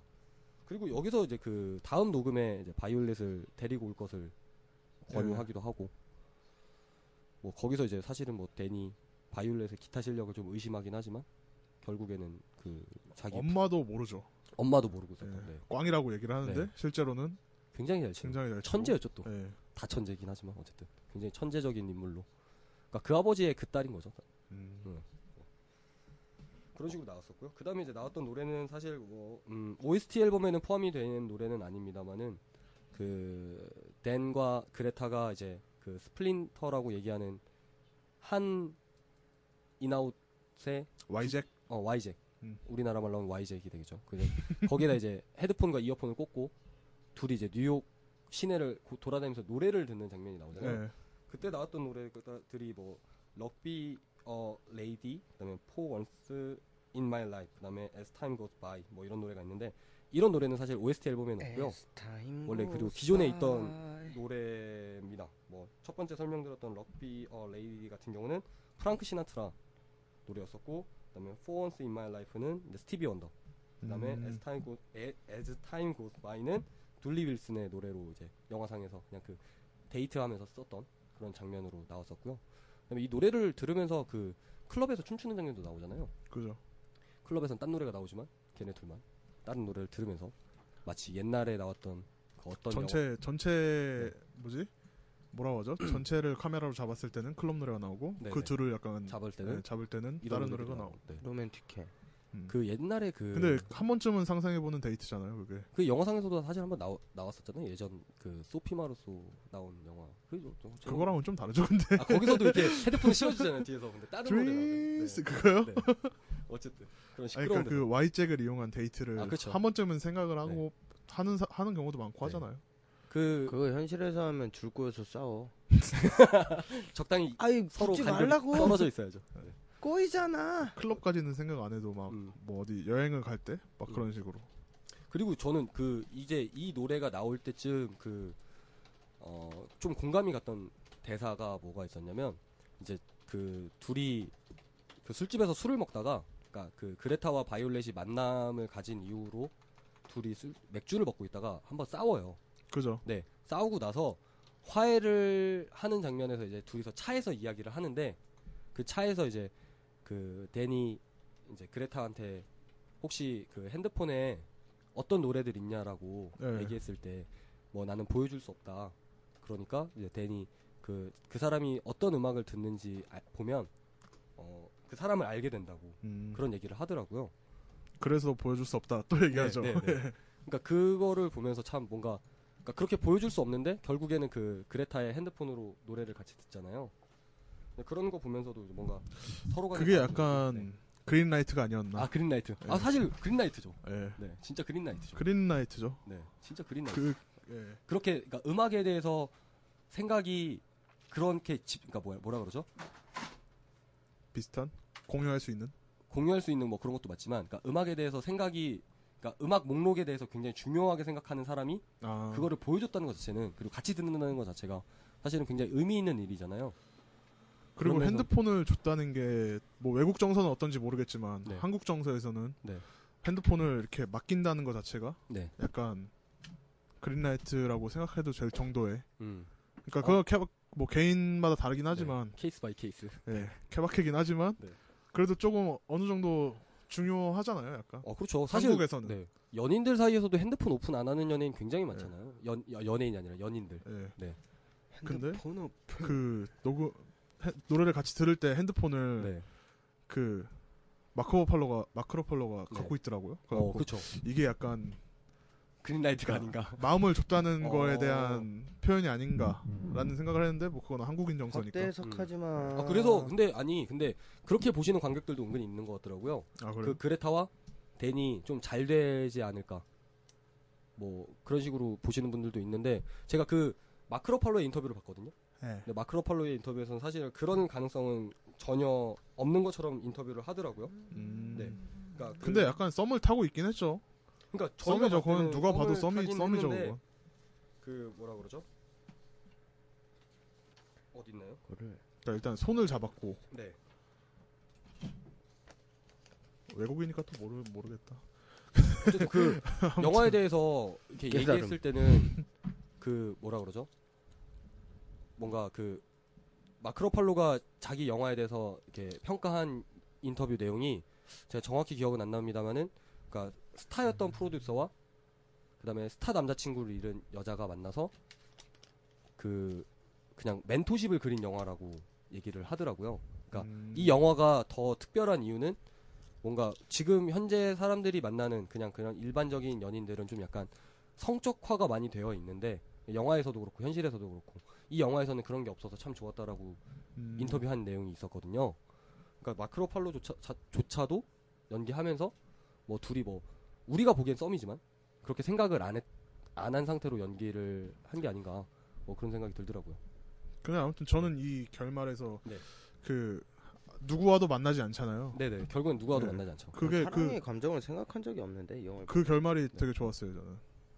그러니까 음, 누구랑 만나도 음, 좀 마음에 안 들었어요. 저는. 음, 누구랑 만나도 예. 예, 누구랑이라도 안 만나서 너무 좋았던 음, 결말. 처음부터 사랑에 대한 그런 걸로 생각한 게 아닌데 볼 수도 있고. 근데 뭐 근데 그렇게 생각하신 분들도 은근히 있더라고요. 음. 네. 그러니까 뭐 그 대한민국 정서야. 그쵸. 그러니까 그럴 수도 그레타가 있고. 댄이랑 어. 잘 대한민국의 되는지 의료 드라마는 간호사 의사 옷 입고 결혼하고 사랑하고 네. 사랑하고 근데 그, 그 마크로팔러가 집에다 데려다 주는데 거기에 그 남자인 친구가 있는 걸 보고 약간 그렇죠. 음. 서운한 눈치, 아쉬운 눈치. 아쉬운 눈치를 그런 게좀 약간 있더라고요. 네. 보이는 게 있었거든요. 하루 종일 그건 데이트하고 있었어. 네. 데- 들어갔는데 갖고 스티브가 있는데 뭐, 그레타는 아무렇지 않게 예. 있는데 이제 대는 좀 약간 아쉬워하는 그런 뉘앙스가 좀 보였었고 그래서 별말 안 하고 바로 가잖아요. 네. 나, 나 그럼 갈게. 그런 식으로 가, 가, 얘기하는데. 가, 게 자, 잘했어. 그래서 이제 그 다음 내- 노래가 내- 나오는 게 내일 봐. 막. 네. 예, 아무튼. 그 데이트가 끝나고 나왔던 노래가 이제 Like a Fool. 음. 네. 그 노래가 이제, 이제 시작은 이제 그 데이브가 음악상을 받는 그 수상 소감 장면을 유튜브로 스티브와 그다음에 댄 그다음에 그레타가 함께 보면서 그리고 이제 그 댄이 집에 돌아가고 나서 한번 엿을 먹어야겠다. 먹여야겠다. 네. 뭐 그런 식으로 얘기가 나오죠. 그래서 뭐 가사 쓸 때도 되게 뉴욕이니까 뉴욕처럼 뭐 쓰라고 하면서 음. 노래 실제 가사 가사에서도 이제 퍼킹 이런 단어가 나오는데 사실 이전에 뭐 작사했던 노래에서는 사실 그런 욕은 나오진 않거든요. 가사 쭉, 쭉 살펴보면 네. 네, 여기에서만 그렇게 나오더라고요. 네. 자 어쨌든 그 라이커풀 가사 보면은 뭐 모든 약속을 깨버려도 나는 그래도 널 사랑했고 그다음에 너가 음. 뭐 어, 사랑했었고 어, 음. 했었고 그다음에 뭐 그 영화상 그 가사 속에서 이렇게 보면은 뭐 그 배가 움직이는데 이렇게 돛을 열고 바람을 맞아가면서 운- 운항을 하잖아요. 근데 뭐 그 바람을 뺏어 갔어도 나는 널 사랑했고 뭐 그런 좀 약간 시적인 표현도 있었고 그다음에 뭐 뭐 너와 나의 그 연인들 간에 지켜야 되는 규칙들을 어겼어도 그래도 나는 널 사랑했다라고 뭐 표현하는 그런 가사들을 보면서도 그 그레타가 굉장히 그 사랑에 있어서도 음. 굉장히 열심히 한 인물이 아니었나라는 그런 생각을 해보게 되었습니다. 그거를 네. 음. 딱 보면서 저는 완벽하게 끝내고 싶구나라는 거를 느끼긴 했어요. 저는. 어. 근데 그렇게 느끼셨으면은 정말 정확히 느끼신 건데 그 나중에 다시 만나서도 그 얘기 하잖아요. 네. 음. 난 널 정말 떼어버리려고 해준 거라고. 어, 해준 거라고. 근데 이제 그걸 듣고 데이브가 다시 만나자고 하잖아요. 그러니까 떼어 떼어 버린다기보다는 내 마음 속에서 네, 떼어 떼어내는 거죠. 마음속에서 이제 네. 잊어보겠다. 그러니까 개를 떼는 게 아니고 내 마음 속에서. 음.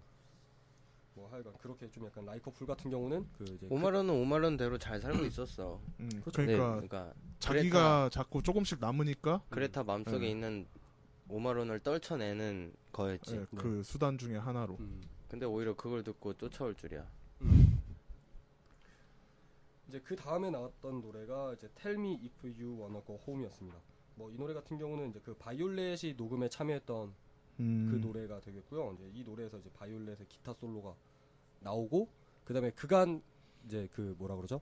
내는 항상 이제 녹음한 거를 들으면서 어떻게 녹음해야 되는지 컨트롤만 하고 있었는데 이 노래에서는 베이스 기타를 잡고 예. 그다음에 can control you. 나도 그 생각하고 무슨 이제 거. 베이스 기타를 잡고 이제 바이올렛의 기타 솔로가 나오고 그다음에 이제 그 그레타 같은 경우는 기타를 놓고 보컬에만 집중할 수 있었던 그런 노래였습니다. 그러면 이 노래를 계기로 이제 데니 바이올렛의 기타 실력도 인정을 하고 가족 간의 뭔가 이제 화합이나 사이가 좀 개선되는 결정적인 계기가 되는 그런 노래가 아닌가 그런 생각을 해보았습니다. 그다음에 뭐 그랬군요. 음, 네. 그다음에 또 나왔던 노래는 뭐 Thinking About You Love 뭐 이 노래 같은 경우는 그 앨범 녹음이 다 끝나고 이제 집에서 그 파티 때 썼던 뭐 곡인데 음, 뭐 이 장면에서는 이제 완벽하게 관계가 개선된 장면이 나와요. 뭐 둘이 댄과 그 댄의 부인이 이제 서로 이제 눈도 마주치면서 웃고 그다음에 뭐 그런 식으로 나오고 그다음에 이 노래가 끝나고 나서 만나게 되는 메시지를 보내잖아요. 그죠. 그 메시지를 이제 그레타가 데이브에게 문자 메시지를 보내고 그다음에 이제 이 노래가 끝나고 이제 데이브와 그레타가 만나서 이제 그레타의 앨범을 들어보는 장면. 그다음에 그다음에 이제 그 로스트 스타스 그 팝 버전 음. 이제 그걸 들어보는 장면도 이제 이 노래가 끝난 뒤에 나오게 됩니다. 그다음에 이제 마지막으로 쓰였던 곡이 이제 그 애덤 리바인의 우리가 지금 OST 앨범의 1번 트랙. 가장 많이 듣는. 네, 가장 많이 듣는 그 노래인데 이제 이게 이제 엔딩하고 이제 직접적인 연관이 있어요. 그다음에 또 엔딩에 대해서 이야기도 좀 많이 있는데 어, 이 노래가 노래를 들으러 오잖아요. 그죠? 그리고 다시 가는데 그거 그건 어떻게 생각하세요? 왜 다시 갔다라고 생각하세요? 물론 뭐 그 전과 다른 버전으로 데이브가 음. 부르는데 그래서 그 엔딩에 대한 해석이 좀 약간 여러 가지 있는 것 같더라고요. 반중기 씨는 어떻게 보셔, 보셨어요? 그냥 네. 그냥 간 거죠 말 그대로. 그러니까 어떠한 네. 원래 애초부터 갈 때도 네. 그러니까 정 정리를 위한 발걸음이었죠. 음, 그러니까 정리를 위한. 애초에 그 네. 여자는 누구와도 만날 생각이 음. 생 누구와도 만나지 않아야겠다는 결정을 한 것 같았어요. 음, 제 생각에는. 음. 그래갖고 약간 마지막 정리를 위한 발걸음을 해- 했고 거기서 노래하는 걸 듣고 음. 그랬다고 저는 생각했어요. 어. 그래갖고 결국에는 뭐 노래 듣고 그냥 약간 복잡한 감정이라고 해야 되나? 약간 만족도 있을 수 있고 음. 그런 걸 하면서 걷는 장면이 나오지 않았을까? 음. 응? 자전거 타지 않았음? 자전거, 자전거 탔나? 타면서 그 대한한테 가죠. 아 아무튼 회사랑 계약하게 자전거든 예, 걷는 거든 아무튼 약간 네. 그러지 않았을까? 어. 김민규 씨는 그 장면 어떻게 보셨어요? 굉장히 저- 사실 제가 봤을 때 중요한 장면 중에 하나였거든요. 그 마지막 그 로스 스타스를 그 공연장에서 부르는 데이브 콜의 모습을 보는 그 음. 그레타의 그 모습 모- 그 장면. 어떤 의미에서 중요한 거야? 그게 엔딩이잖아요. 그치? 네. 그러니까 어떤 의미? 그러니까 그 제가 생각하기에는 뭐 반중기 씨는 뭐 누구도 만나지 않을 거라고 생각을 해서 그냥 단순히 그 음악을 들으러 갔다라고 본 게 맞나요? 반중기 씨 생각은? 그요 그러니까 그 보러 오라고 했고 그거에 네. 대한 그러니까 정리죠 정리. 음. 그 데이브에 듣는- 대한 예, 완벽한 정리. 예, 네. 그거를 들음으로써 정리를 하고 뭐, 음. 또 들으러 떠난 안 거죠. 갔으면 또 연락 와서 왜 안 왔냐고 막. 아니 아니 그럴까 그런 그런 막 미저리 같은 게 아, 그, 아니고 아 그냥 그건 아니고. 아무튼 그러니까 어떤 식으로든 막 뭐라 해야 되지? 음. 그러니까 스스로의 정리도 될 수 있고 음. 그런 끝- 셈인 거죠. 그냥. 끝맺음이라고 하죠. 네.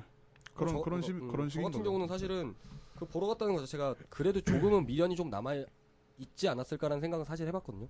음, 그러니까 그냥 좀 약간 다르게 생각해 보자면 그래서 이제 그 조금 남아 있는 그 미련 때문에 가서 보는데 결국에는 그 어, 데이브가 공연장에서 노래하는 그 모습 물론 그 뭐 그 전보다는 조금 더 그레타에 에 맞는 버전으로 부르긴 했지만 무언가 그 데이브의 공연하는 모습을 보면서 정말 이제는 돌아올 수 없는 강을 건너온 게 아닌가 우리 둘 관- 서로의 관계에 있어서 근데 그걸 느끼고 그걸 느껴서 노래를 끝까지 듣지 않고 나갔다라고 저는 생각을 했거든요 그리고 그러니까 아무 아무리 바꿔도 얘는 음 그러니까 얘는 뭐 팝이나 이런 이런 스타일의 음악을 하는구나라는 음. 생각. 그러니까 나와는 이제 정말 다르다라고 느끼게 된 마지막 그러니까 어떻게 보면 마지막에 남아있는 그 조그만한 미련조차도 없애버린 그런 노래가 아닌가 그런 생각을 네, 해봤거든요 모르겠어요. 네. 그게 뭐 약간 결말에 대한 해석은 뭐 여러 가지 있을 수 아무튼 그 그레타의 표정에는 되게 저는 만족함을 네, 받고 처음에 만족하는 표정이 나오긴 했었어요. 아니, 그러니까 네. 자전거 타고 갈 네. 때도 아, 네. 약간 만족함을 받고 네. 그래갖고 저는 그게 그냥 그 노래를 함으로써 실망을 해서 떠났다고는 느껴지지 음. 않았거든요 저는 어, 저는 그래서 그 음반 회사랑 계약하지 않는 그 장면까지 생각을 해봤을 때 뭔가 네. 거기에 데이브처럼 변하는 게 자신은 좀 싫었다라고 그러니까 자신의 그 신념과 그런 게 확실히 있는 사람이었으니까 그래서 그런 것 때문에 그런 게 아닐까. 그러니까 데이브처럼 변하기가 싫어서 그리고 변한 데이브의 모습이 싫기도 하고 뭐 그런 게 아닐까라는 생각도 해봤었거든요. 확대해서 만약에 아, 로스트 스타즈 마지막 5만 원 버전에 네. 의미를 부여하는 어, 그 장면에 의미를 부여할 필요는 없다고 보는데. 그러니까 그 아니, 내가 얘기했던 것처럼 네. 나는 이 영화 자체는 스토리텔링의 목적이 아니라고 봐요. 음. 어, 그냥 그러니까 그러니까 나도 약간 얘 같은 맥락인데 음. 그냥 그냥 그대로 흘러가는 거예요 그냥 음. 그냥 그런 그러니까 거야. 그냥 거기에는 걔가 뭐 떠나서 뭐, 음, 그래 걔가 그 끝까지 안 듣고 걔랑 어떠한 얘기도 안 하고 떠난 것도 그냥 그, 그 자연스러운 거야 그냥 그냥 그거야. 어. 그냥 그레타랑 음. 그냥 그거야 그냥 그레타랑 오마론이랑 뭐 어떻게 됐대 뭐 그게 중요한 게 아니고 그냥 이 노래가 음. 그 이런 맥락에서 나왔다. 그냥 이거 뭐야 이 앨범 트랙에 스토리를 부여했다고 보는데 난. 근데 뭐 그럴 나도 수도 약간 이런 어, 맥락이지. 있고. 좀, 좀 약간 그러니까. 혼나는 기분이긴 하지만 아니 난 그렇다고. 네. 난 그렇게 봤다고 이 영화를. 어, 어쨌든 뭐 저는 좀 다르게 봤으니까요. 네. 너무 그러니까 저는- 한국식 해석이야. 아 물론 그 어쩔 수 없죠. 한국인의 감성을 가지고 있는데 김치 조 두유노 김치? 아, 알- 알긴 알죠. 잘 안 먹지만 저는 별로 진짜 한국인으로 태어나서 진짜 8살짜리 초등학생들보다 김치 안 먹는 거 같아요. 아 우리 이화 또 50분 했어. 네. 왜 분량 조절을 못해요? 근데 이거는 내가 이 정도 예상하고 있어. 아 3화도 있어요? 결론 안 했잖아요. 오, 신난다. 어쨌든 그 뭐 결말에 대한 해석을 뭐 여기서도 이렇게 하고 있고 저도 따르게 하고 있고 뭐 다른 듣는 청취자분들 중에서는 결말 해석을 어떻게 하시는지는 모르겠습니다만은 뭐 한국적인 감정으로 뭐 한국의 한국인의 감성으로 해석한다면 뭐 항상 그 연애 이야기는 한국에서 핫하니까 음, 저처럼 해석할 수도 있을 거고 그다음에 뭐 이런 그냥 아트버스터 영화를 봤을 때 그냥 흘러가는 대로 원스 천어 원스처럼 뭐 그런 영화를 볼 때처럼 그냥 여기 두 분처럼 그냥 흘러가는 대로 그냥 이렇게 이렇게 좋게 좋게 해석하시는 분도 그냥 있고 그거를 거기서 막 걔가 마름 그 오마론 씨가 데이브 코리아 네. 거기서 그 사비를 만들었잖아요, 사실. 원래는 가성이 없는 네네네. 사비 사비를- 없는 곡인데 네네 사비를 만들어서 거기서 했다고. 네. 그러니까 가성으로 바꿔서 약간 편곡을 한 거죠. 편곡을 했다고 볼 수 있나? 아무튼 네 편곡을 한 거죠 그렇게 했다고 해서 막 실망하고 떠나고 막 그런 그건 아니었던 것 같아요. 제가 아무리 아무리 그러니까 생각. 그 노래에 대해서 실망을 했다라기보다는 저는 그 그러니까 걔가 공연장에서 그런 뭐- 노래를 공연하는 했다는 모습 예, 그런 그 모습을 보고 뭔가 너무 많이 달라진 것을 느껴서 음, 그러지 않았나 그냥 그냥, 그냥 그런 생각을 음. 해봤습니다 네. 확대 해석이라고 깊이 보셨네 깊이. 아 저는 영화를 두 번 봤어요 사실 최근에 어제 아. 어제 한번 다시 보고 저번 주에 한번 보고 네. 몇 두번 번 봐서 보면- 그런 걸 수도 있어요. 원래 몇 번 네. 보면은 알고 보는 거라 네. 다른 좀- 거에 집중하게 네, 되니까. 집중하게 돼요. 어. 그 신세계 같은 그렇고. 경우도 그래갖고 네. 약간 의미 부여를 하는 경향이 있을 수 있으니까. 네. 이해합니다. 어쨌든 근데 이게 생각보다 여러 번 보시는 분들 은근히 있다 그러더라고요 네, 비기너 그게 저도 딱 끝나고 나와서 네. 좀 크레딧 올라가고도 한참 동안 앉아 있었거든요. 셋이서 봤는데 셋이 네. 앉아 있었어요. 앉아 있으면서 하는 얘기가 어 한번 또 보고 싶다 이런 얘기를 음. 많이 하더라고요. 그렇군요 근데 저도 그렇게 느꼈고 네, 음. 재밌었어요 그만큼. 그러면은 저희가 어 이제 이 사람이 안 죽어서 좋았어. 어, 그- 그것도 좋았고요 해무는 뭐 어, 최악. 네, 저희가 개시름. 게임도 아니고 영화 OST 앨범과 그 다음에 이 앨범에 맞춰서 뭐 스토리 설명은 여기까지 하도록 하고요. 그 다음에 5-3화에서 저희의 본격적인 평가와 그 다음에 결론을 내도록 하겠습니다. 네, 5-2화는 여기까지 하도록 하겠습니다. 감사합니다. 빠잉.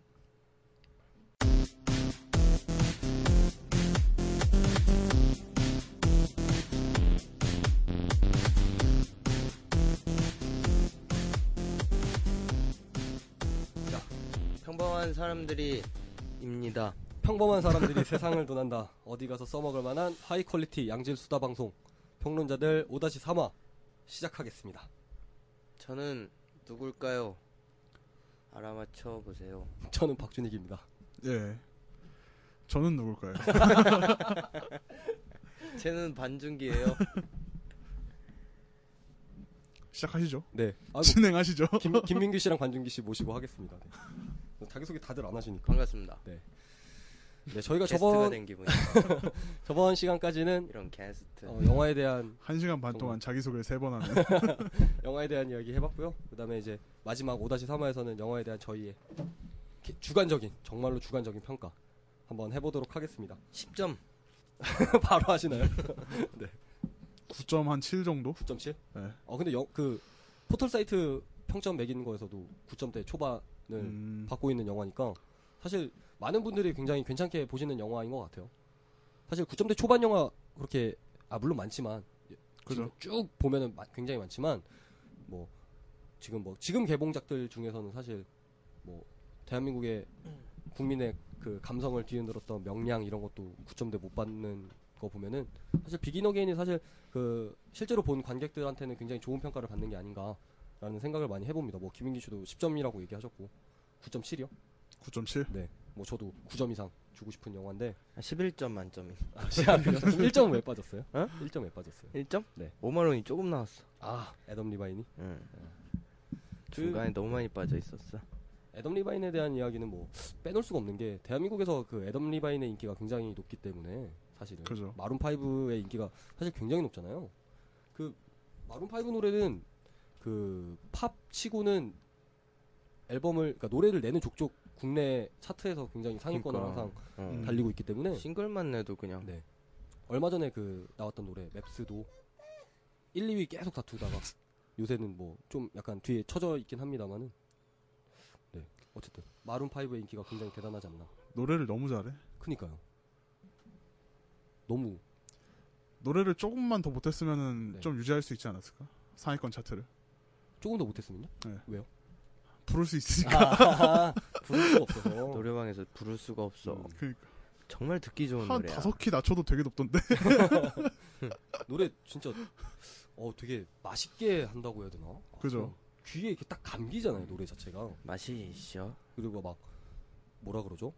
막 되게 뭐 발라드도 아니고 그러니까 발라드 같은 노래는 사실 마룬 파이브가 안 하잖아 밴드니까 음. 뭐 되게 노래도 신나는데 노래도 잘하고 굉장히 그 공연장에 어울리는 그런 노래, 노래들을 하는데 공연장이 아닌 곳에서 들어도 굉장히 신나기도 하고 듣기에 굉장히 또 되게 신나는 노래인데 거기에 약간 센티멘탈한 감성이 약간 음, 있어. 예. 그런 것도 있고 페이폰 이런 것도 사실은 페이폰이 뜻이 공중전화잖아요. 네. 네. 네. 그렇군요. 그렇- 네. 안에서 근데 우리나라에서도 지금 공중전화 많이 없어지는 현실인데 미국에서도 그럴 거고 네. 근데 그런 거 가지고 이야기하는 것도 그렇고 그다음에 뭐 맵스도 그렇고 뭐 여러 가지로 마룬 파이브의 음악 자체가 랩스. 예. 대한민국에서 굉장히 인기를 언제나 항상 얻고 있기 때문에 지도 보고 그 처음에- 따라갑니다. 그 뭐야 그 비긴 어게인이 나왔을 때 애덤 리바인을 앞세운 그 대한민국에서의 마케팅이 걸, 굉장히 주요하지 않았나 음. 라는 생각을 해봅니다. 사실 그 8월 달에 개봉했을 때 그때 뭐 명량도 있었고요. 그다음에 뭐 네. 해적, 해무. 그다음에 뭐 해무는 빼줘. 그러니까 어떻게 보면 대한민국 그 여름에 맞춰서 개봉했던 영화는 사실 해무도 사실 굉장히 블록버스터 영화였거든요. 대한민국에서는. 그렇죠. 그렇군요. 근데 그런 걸 뚫고 지금 비긴 어게인이 예매율 1, 2위를 다투고 있으니까 블록해 버리고 싶다. 굉장히 대단한 영화라고 저도 생각을 하고 그러니까 네. 이게 명량이 명량 배급사에서 독과점을 한 그 네. 독과점이 끝나니까 이렇게 상승세를 타는 걸 아, 봐서는 그런가요? 독과점 좋아. 항상 듣고는 좋다고 이거 얘기하시는데 파블로프의 개 같은 네. 제가 오프닝 할 거 하는 거 비슷해요. 어쨌든 뭐 그렇습니다. 뭐 영화 저는 그 노래도 너무 좋았고요. 그죠? 뭐 이야기들도 사실은 너무 느리지도 않았고 또 너무 또 긴급하게 어. 예. 간 그런 느낌도 별로 없었고 완벽하게 적당했어. 진짜 어, 핏이지 이게 바로 러닝 타임도 네. 사실 러닝 타임도 핏이고 네, 예. 104분 그러니까 핏. 1시간 40분 정도 했으니까 핏고 어. F F 살리라고. 그렇게 지루한 감을 핏고. 느낄 새도 없었고 예. 그러니까 그 타, 우리가 전에 새- 새 했던 타짜 없었지. 같은 경우는 사실 러닝 타임이 좀 길었잖아요. 새 안 나왔지. 길었음에도 불구하고 네, 새. 스토리텔링을 좀 좀 잘못했다. 잘 네. 못하, 못하긴 했죠. 네. 그러니까 예. 그래서 좀 약간 원작을 알고 봐서 그런지 몰라도 그러니까 우리가 실제로 우리 저희도 본 관객이잖아요. 관객 그렇죠. 그죠. 입장에서 좀 약간 지루함도 느낄 수 있었고. 근데 사실 비기너 게임 같은 경우는 어, 끝나고 나서도 다시 보고 싶은 느낌이 들 정도로 예. 네. 저는 충분히 재밌었던 영화였고. 그다음 지금 그 사람 대한민국 그 영화 좋아하시는 분들이 비기너 게인을 보고 아, 한 번 더 보고 싶다. 그래서 실제로 두 번 더 보시고 세 번 더 보시고 네 번 더 보시는 그, 그런 관객들의 마음이 이해가 되는 음, 그런 영화였다라고 그러니까 저는 좋은 생각을 여운이 남았다고 네. 할 수 있겠죠. 생각하거든요. 뭔가 네. 진짜 뭔가 남은 것 같아요. 네. 그러니까 우리나라 사람들이 좀 약간 이런 영화도 약간 좋아하는 것 같긴 해요. 음. 그 원스도 그랬고 원스도 그 당시에 그 당시에 그 개봉했을 때 좀 화제가 많이 됐었잖아요 우리나라에서. 그러니까 나는 어지간하면 영화관에서 영화 보면 네. 이제 돌아가는 길에 그 해당 OST를 듣거든 음. 음. 스트리밍으로. 네. 근데 해무는 뭐 어, 해무 그렇다고 OST 치고. 있었나요? 안 찾아서 모르겠네. 타짜도 동동동동 뭐 이런 거 있지 있긴 않았어요? 하던데 타짜도 있긴 하던데. 네. 타짜 빙글빙글. 아, 근데 그게 OST 앨범엔 없더라고요. 네, 마, 근데 요거 본 비기너 게임 본 사람들은 거의가 다 가면서 들어봤을 것 같아. 아 그렇죠. 네. 그리고 플레이어에 항상 있을 거고 음. 그러니까. 다운을 받든 뭐 스트리밍을 해서 들으시든 항상 있을 거라고 유튜브로 네, 들으시든 유튜브로 들으시든 뭐 있을 거라고 생각을 하고 저도 뭐 플레이어의 지금 리스트에 이 비긴 어게인 앨범밖에 없으니까 음. 네. 진짜 그 제가 봐- 그 한국에서 제일 많은 흥행 수익을 올렸다고 하거든요 비긴 어게인이 미국 영화지만 한국에서 흥행 수익이 가장 높고 가장 흥행이 됐다라고 하는데 사실 이런 영화가 흥행하기는 사실 전 세계적으로 이렇게 쉽진 않나 봐요. 그럴 수 있죠. 네. 근데 약간 약간 뭐라 하지? 그 비주류 네. 비주류 음악을 하는 주류 주류 반입 금지. 게 예, 그죠. 네. 비주류 음악을 하는 게 네. 무알콜 음악을 하는 게 약간 요즘 한국의 네. 뭐라 하죠? 그 트렌드라고 해야 되나? 정서. 예, 정서에 좀 네. 맞죠. 어. 예. 그러니까 팝 요- 네. 팝도 뭐 좋긴 하지만 그러니까 요새 그 뭐 대한민국 그 음악 좋아하시는 분들, 음악 많이 들으시는 분들은 점점 예전에 예전 감성. 비주류라고 했던 그런 음악들을 많이 들으시는 것 같아요. 뭐 그 TV 프로그램 같은 경우도 예전에는 사실 힙합 비주류였잖아요. 그죠. 근데 많이 진짜 그러니까 예전 예전 감성을 많이 찾죠 요즘에는. 음, 어쿠스틱이나 네. 네, 진짜. 나의 연결 고리 안에 소리 아 참 저는 그 노래 참 뭔가 이해할 수 없지만 어쨌든 그렇습니다. 자 비기너기인 아, 저도 엄마 보러 두 번 갈 수 있어 보긴 했지만 뭐 뭐 또 본다라고 했을 때 누가 보자고 하면 또 볼 것 같기도 해요. 안 본 사람이 있어서 같이 보자고 하면 네또 볼 수 있는 영화인 것 같고 제가 제, 저도 그러니까 이게 뭐 좀 영화 두 번 본 거 별로 없거든요. 피테츠 영화가. 네. 그러니까 원, 스를 봤을 때는 네. 조금 음악을 잘 만들었는데 네. 영화 내용 자체는 그닥이었는데 음, 이거는 음악, 영화 내용, 음. 뭐 삼합 러닝 타임, 음. 뭐 이런 사합. 다 합쳐서 거 다 모든 걸 합쳐서 어, 오합 그 지졸 그- 배우들 네. 여배우는 근데 좀 별로. 오합 키라네 집 결론했어요. 지졸 네. 오합 지졸이요. 오합 지졸이요. 그 이제 여하튼 종판이 감독이 마룬 이제 뭐- 파이브까지 네. 이렇게 다 모든 게 음. 핏이었다. 아, 한 줄평 그렇게 하시는 거예요. 네. 네. 지금 그, 그 존카니 감독이 2007년에 원스 만들 때와 그다음에 2013년, 그다음에 2014년 그 비긴 어게인 만들 때는 확실히 이제 그 시간이 지남에 있어서 존카니 감독이 확실히 진화했다라고 음, 볼 수 있을 것 같아요. 제가 느끼기엔. 그러니까 제가 뭐 그 그 당시에 2007년이면 사실 저희가 20살이잖아요.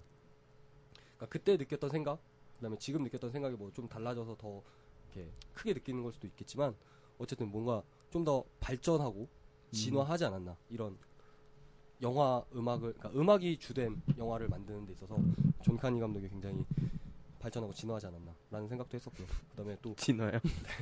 뭘 자꾸 발전하고 네, 지나지 않았다. 이, 이 말만 계속 한 네 번인가 한 것 같아. 난 포켓몬 생각나 진화요. 네 존카니의 상태가 존카니 진화. 어 존카니의 상태가 존카니가 진화했다. 그리고 아 저는 사실 키라 나이틀리에 대해서는 저 그러니까 제가 저는 사실 키라 나이틀리 좀 좋아했거든요. 저는 음. 좀 이쁘게 봤는데 뭘뭐 이렇게 수줍게 고백을 하시는지. 근데 키라 나이틀리 잘 모르신 모르시는 분들 굉장히 많더라고요. 네. 그 손예진 씨도 영화 해적 찍을 때 예. 그 키라나 키라나 이틀리가 그 캐리비안 해적에 나왔었잖아요. 그래서 그때 그 연기를 좀 참고했다라고 인터뷰하신 것도 있었고 음, 뭐 그러시 그런다 고 그러시더라고요. 해적도 지금 이제 900만 돌파를 앞두고 있는 영화이기 때문에 네, 뭐 굉장히 재밌다 고 그러더라고요. 저희는 안 봤지만 그거 대신 해물을 봤지만 왜 그랬을까? 그니까요. 해적 굉장히 재밌다는데 해적을 안 본 게 동료가 되라 천추의 한이지 않나. 네, 어쨌든 내 돈을 안 낸 게 진짜 참 다행이야. 그, 그 영화를 봤을 때. 그렇습니다. 네, 어쨌든 다행이지 얘 돈 냈으면 여태까지 그 얘기했을 거야. 그래서 저는 아무 말 안 하잖아요. 다음 주에도 그 제가 얘기. 오자고 했으니까요. 제가 제 돈 내고 여러분들을 끌고 봤기 때문에 네, 어쨌든 해무도 어떻게 보면 의미 있는 영화였어요. 아 다시는 그죠. 이런 얘기 하면 되나 안 되는지 모르겠지만 어쨌든 네, 우리와 우리의 코드와는 좀 맞지 않는 영화를 찾은 것 같아서 음. 네. 그런 면에서는 사실 저희한테는 의미 있었다고 저는 생각을 하거든요. 네, 그렇습니다. 그죠. 성공하는 과정 중에 실패도 포함되어 있으니까. 아 그렇죠. 그 공대에서 공대 다니시는 분들은 뭐 아, 실 수도 있겠습니다만 그 공대에서 많이 쓰이는 용어 중에 트라이 트라이 앤 에러라고 있거든요. 음, 시도와 오류 그걸 반복하다 보면 언젠가 석세스에 이르는 네, 뭐 그런 얘기가 있는데 그런가요? 해무는 이상하다 버그 있네. 이상하다 버그 없네. 트라이 앤 에러. 네 트라이 앤 에러. 그런 얘기가 있어요? 공대생은 고개를 갸우뚱하고 있습니다. 저희 저는 그런 말 많이 썼, 들었었거든요. 아, 그래요? 저희 그 그 학과 교수님이 얘기하셨었어요. 트라이 앤 에러. 저희 종교 철학과엔 이런 말이 있죠. 어떤 말이요? 대체 무슨 소리를 하는 거야? 수업 중에 많이 나와요. 아 그 공대에서도 굉장히 많이 나와요. 대체 뭐라 그러는 아 거야? 뭐라 그러는 거야? 그래서 어쨌든 뭔 말인지 모르겠으니 그냥 존나 가만히 있어야겠다. 아는 척뭐 해야겠다. 가만히 있어야겠다. 어쨌든. 그래서 저희는 이 비긴 어게인에 대해서 진짜 뭐 반중기 씨 9.7점 주셨고 김민규 씨 10점 주셨고 저도 뭐 한 9.5점 정도. 음. 네. 정말 정, 진짜 두 번 본 영화 솔직히 뭐 흔치 않은데 저는 어쨌든 두 번 봤고 난 아, 모든 영화를 딱 한 번씩만 봤어. 지금까지 살면서 하나 통틀어 빼고 어떤 아, 거? 테이큰. 테이크 나. 테이큰. 테이큰은 몇 번 봤어 진짜. 아 이제 며칠 있으면은 그 리암 니슨의 또 새로운 영화 어, 톰스토리 나 그거 개봉을 보고 하는데 네 그것도 또 똑같이 납치하고 또 찾아가고 어또 그렇다던데? 리암 니슨과 친구가 되면 저도 언젠가 납치가 되지 않을까 약간 코난 같은 그런 그치, 건가? 코난, 사건을 항상 이끌어가는 같이 어딜 가면 안 돼. 코난과 도라에몽은 참 공통점이 많죠 항상 사건이 주변에 있고 어쨌든 그렇습니다 리암 아 리암 니슨이네 비긴 어게인 네 저희가 뭐 다시 다시 시작하는 의미로 해서 뭐 5화 뭐 시작했는데 저희도 뭐 저번 주 한 주 쉬었고 오 야, 또 다시 어, 펀치라인. 시작하는 의미로 비긴 어게인 준비했고요. 그다음에 여러분들도 하여간 갖다 붙이는 거는 이러니까 확대 해석을 하는 거. 아, 아니, 아니다. 네. 뭐 여러 번 보면은 의미 부여를 막 존나 한다고. 할 수 있으니까. 뭐 어쨌든 펀치 맞을래요? 어쨌든요. 여러분들도 비긴 어게인 안 보신 분들 있으면 정말 이번 영화는 정말 강추. 네, 개, 정말 개 추천. 제가 이거 두 번 강추. 봤는데 개꿀잼. 진짜. 제가 이거 음. 반 뭐, 해- 한번 해주세요. 제가 봤는데 개잼 어쨌든 꼭 보셈. 네. 뭐 이런 느낌 저희 이렇게 마무리하면서 저희 큰 5화 마무리하도록 하겠습니다. 더 하시고 싶은 이야기 있으신가요? 수고하십시오. 저희 올 한 해도 네. 평안히. 새해 마무리하시는 거예요? 신난 인사세요? 9월 셋째 주, 넷째 뭐 주에 다들 올라가는 금연 성공하시고 네. 하시는 일 모두 잘 되시길 빌겠습니다. 예. 네. 근하 어쨌든. 10년 그거는 좀 이따가 네, 어쨌든. 네. 이번 비긴 어게인 큰 5화 마무리하도록 하겠습니다. 지금까지 평론자들 박준희였습니다. 감사합니다. 수고하셨습니다. 빠잉.